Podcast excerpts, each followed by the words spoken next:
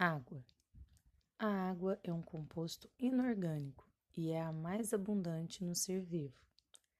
A água possui cargas diferentes nos polos, sendo o negativo e o H positivo. A carga positiva do hidrogênio se liga à carga negativa do oxigênio. As ligações são sempre positivo com negativo ou negativo com positivo.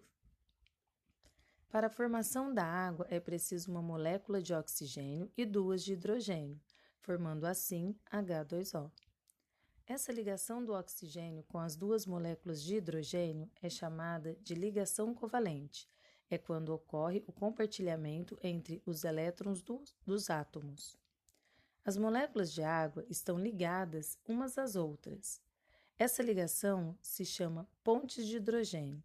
Um hidrogênio de uma molécula da água está ligado ao oxigênio de outra molécula da água pelas pontes de hidrogênio. E uma molécula da água está ligada a outras quatro moléculas e cada uma dessas a outras quatro moléculas. E por aí vai, infinitas ligações. A água pode estar no seu estado sólido, líquido e gasoso. Sólido é quando as moléculas de água são levadas a baixa temperatura. Quando congelam, elas ficam rígidas, as pontes de hidrogênio ficam mais estáveis e não ficam fluídas como no estado líquido. Líquido. Em estado líquido, as moléculas da água estão constantemente se desfazendo e refazendo. A água é fluida. Gasoso. Quando elevada a temperatura da água e ela se transformar em gasoso, as ligações se desfazem e elas vão subindo, leves, soltas. Entre o ferver da água e o congelar da água, na pressão atmosférica a nível do oceano, são cem graus Celsius. Olha como é ampla essa diferença. Isso vai explicar muitas das características biológicas que a água traz para todos os seres vivos. A água como solvente. A água é um solvente universal. Substâncias que se dissolvem na água são chamadas de hidrofílica, têm afinidade pela água.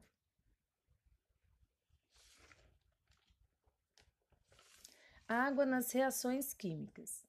A água pode ser reagente ou produto. Quando você formar a água a partir de uma reação química, de uma transformação, você obteve a água como produto.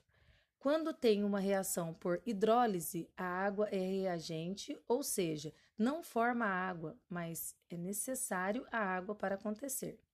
Já na síntese por desidratação, a água é o produto, ou seja, essa ligação gera água. A água é um moderador de temperatura. Alto calor específico é a quantidade de calor necessário para aumentar em um grau Celsius um grama de água de alguma substância. Pouca variação de temperatura. A água demora para esquentar e demora para esfriar. Para congelar, é necessário que a água esteja em menos zero graus Celsius. A água expande, ela diminui a densidade e flutua, é o caso do gelo. Adesão e coesão. Na adesão, a água se une a outras moléculas polares.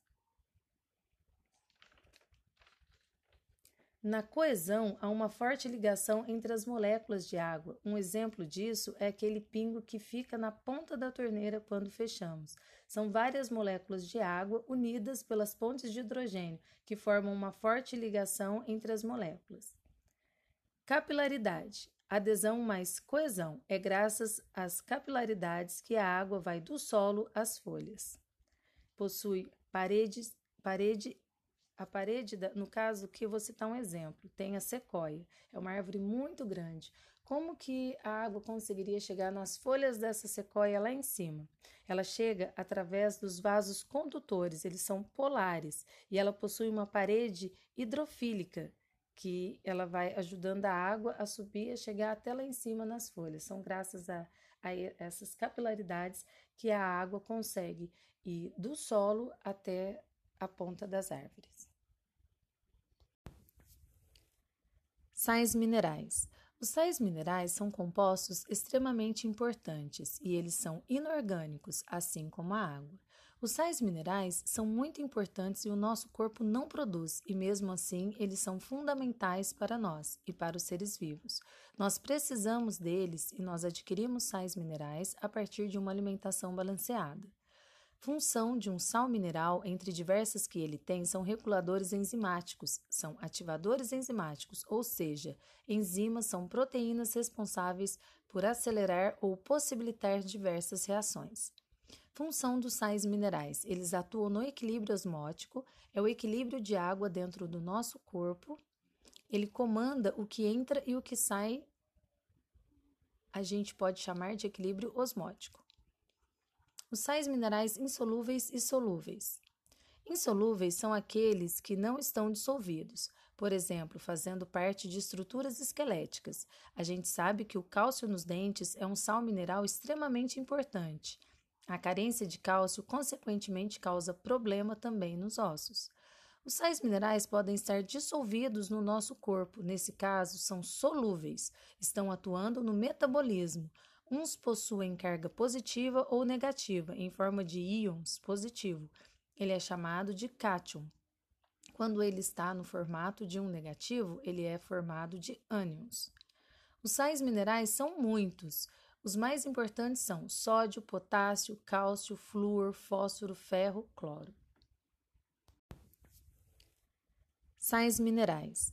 Os sais minerais são compostos extremamente importantes e eles são inorgânicos, assim como a água. Os sais minerais são muito importantes e o nosso corpo não produz, e mesmo assim eles são fundamentais para nós e para os seres vivos.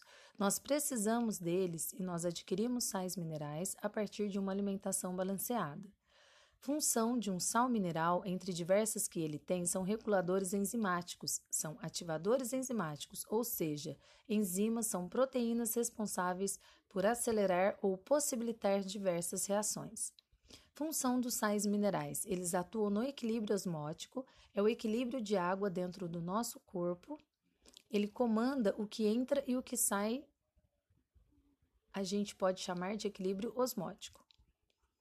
Os sais minerais insolúveis e solúveis. Insolúveis são aqueles que não estão dissolvidos, por exemplo, fazendo parte de estruturas esqueléticas. A gente sabe que o cálcio nos dentes é um sal mineral extremamente importante. A carência de cálcio, consequentemente, causa problema também nos ossos. Os sais minerais podem estar dissolvidos no nosso corpo, nesse caso, são solúveis, estão atuando no metabolismo. Uns possuem carga positiva ou negativa, em forma de íons positivo. Ele é chamado de cátion. Quando ele está no formato de um negativo, ele é formado de ânions. Os sais minerais são muitos. Os mais importantes são sódio, potássio, cálcio, flúor, fósforo, ferro, cloro.